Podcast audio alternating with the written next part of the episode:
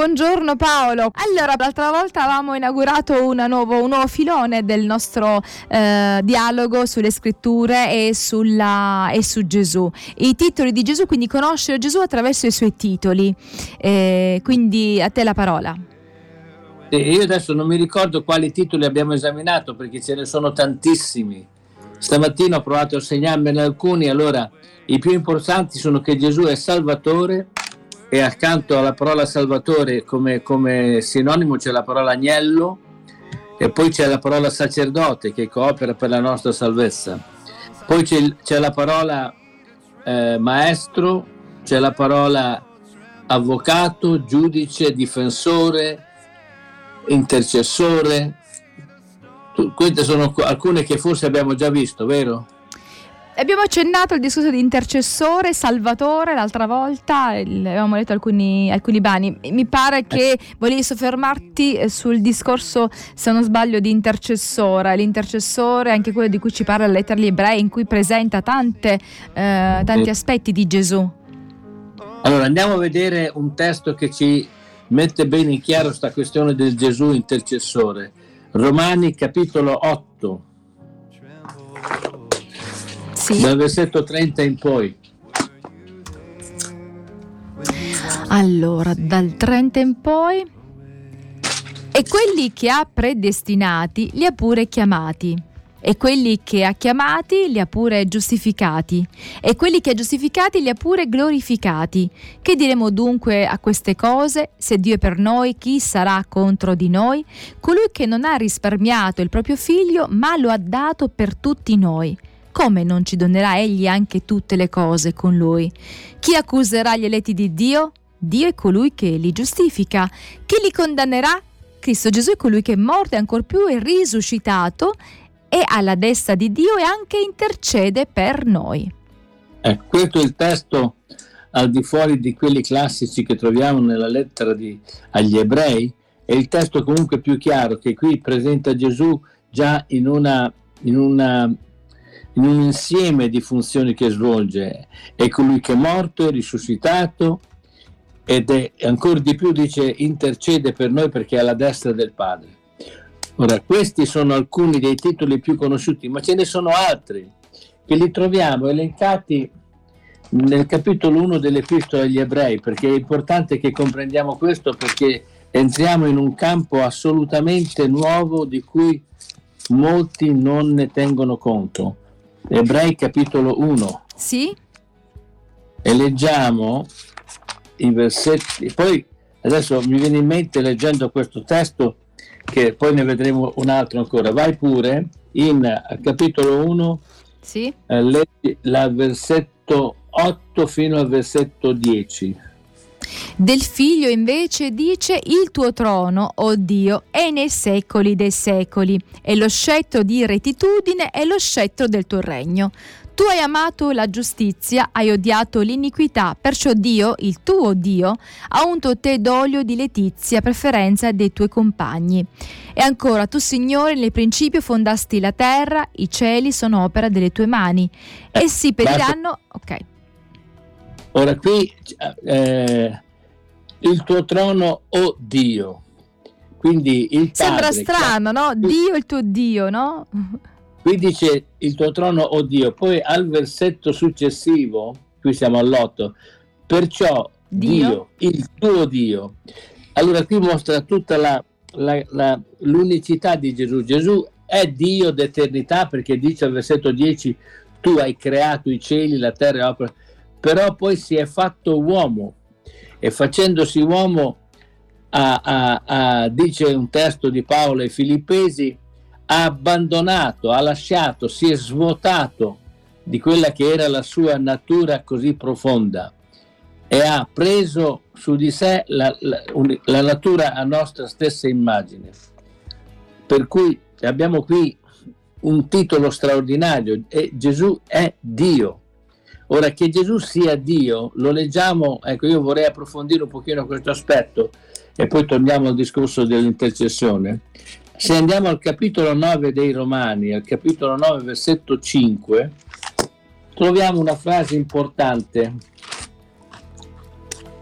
Sì? Le, eh, cinque, sì, leggi eh, più che il versetto, il versetto cinque soltanto, leggiamo un po' di parole in più, dal versetto uno.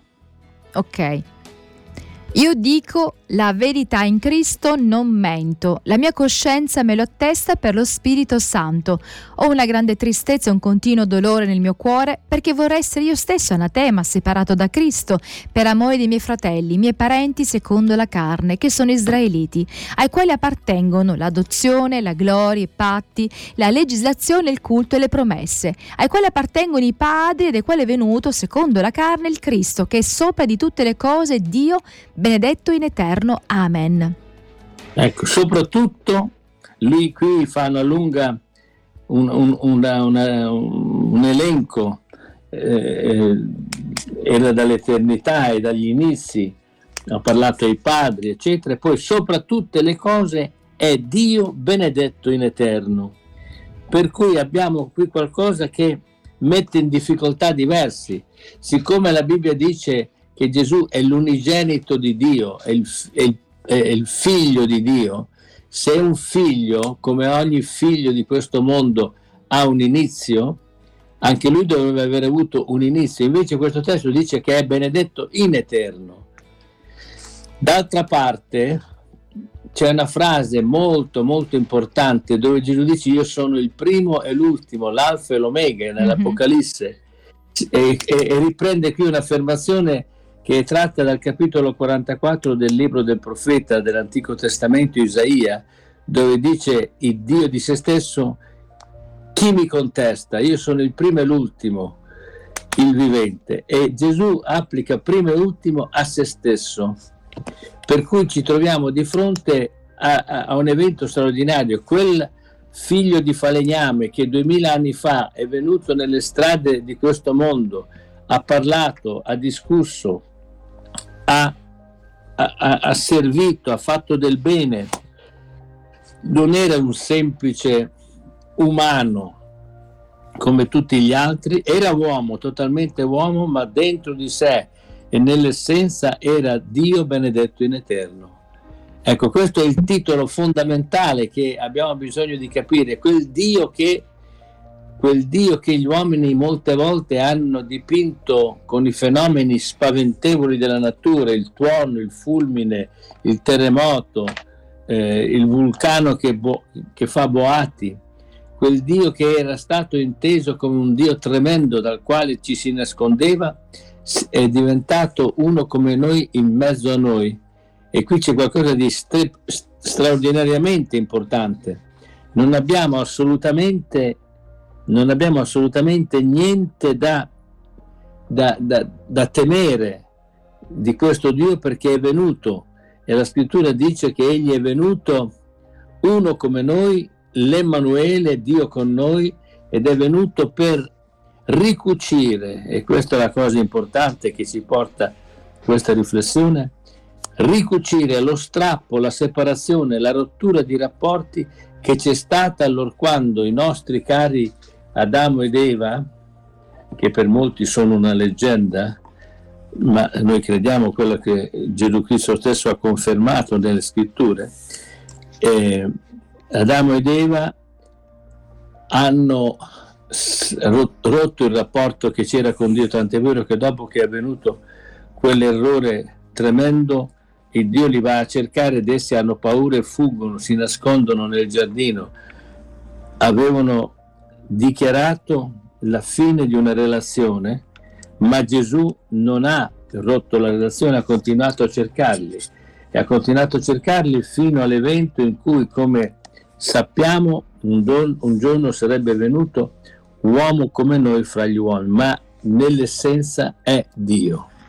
Diciamo che è molto difficile per la mente umana, no, capire come Dio, un Dio unico, no, abbia un figlio e il figlio è una parte di lui, l'essenza. Penso che la nostra mente ha difficoltà, no, a capire, per questo negli anni, sì, secoli sono state tante però, interpretazioni. Però se mi consentite, quest'ultima immagine di Cristo che li va a cercare e che ci viene a cercare mi, dà, mi, mi rende in maniera molto più semplice, molto più pratica l'idea dell'intercessore. Mm-hmm. Cioè, per intercessore ora noi qui a Catania, insomma, c'è la festa di Sant'Agata, eh, a me vai. È piaciuta tanto l'immagine, ripeto, che eh, aveva presentato Paolo di, di Gesù intercessore che va a cercare Adamo ed Eva, Gesù intercessore che ci viene a cercare, quando l'immagine che abbiamo noi di, de, dell'intercessione, ripeto, lo dico da catanese, ora ci sono i giorni della festa di Sant'Agata, è un'intercessione che va pagata, ehm, secondo l'idea che abbiamo qua eh, a Catania, l'intercessione della, eh, del, della santa va cercata, insomma, con, con la cera, con offerte votive, eccetera eccetera. Invece quest'idea che non solo Cristo è il nostro unico intercessore, ma che è Lui che ci viene a cercare da, da avvocato, da, da intercessore, no Paolo? Questo è un fatto importantissimo. Infatti molte volte quando si pensa all'idea dell'intercessione è una forma di implorazione per essere placati verso altri. Mm. Allora non c'è soltanto Sant'Agata, ogni paese ha il suo intercessore, il suo protettore, protegge poi da chi non si sa.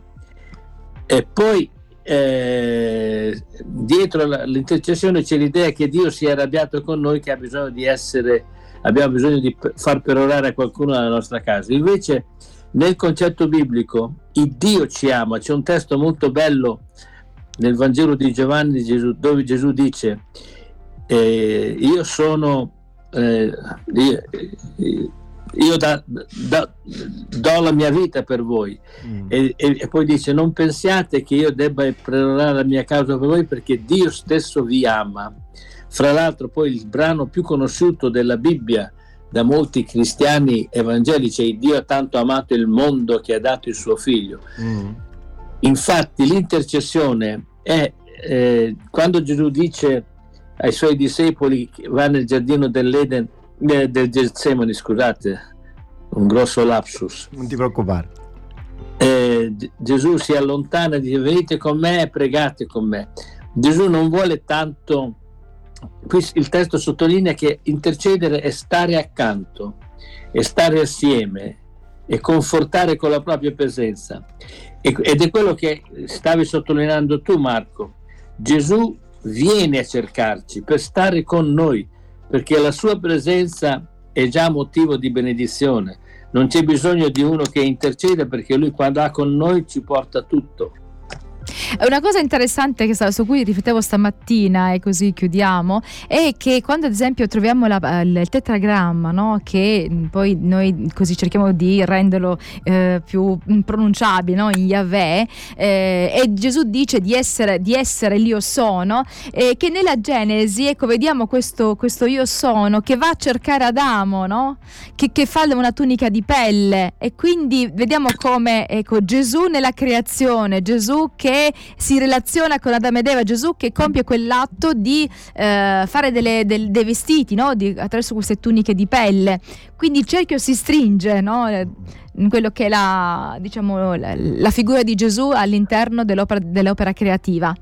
Abbiamo si un pensa... minuto, quindi non so come volete dividere questo minuto. No, ultima frase. Parola a Paolo, parola a Paolo, sì.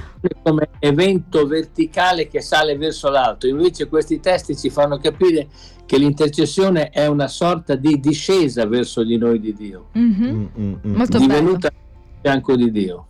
Allora partiremo da qui, Paolo, la prossima volta continuiamo a parlare di questa figura di, intercess- di intercessore di Gesù, perché non abbiamo bisogno di altri intercessori, lui è, è super, perché dobbiamo richiederne altri. Alla prossima, saluti.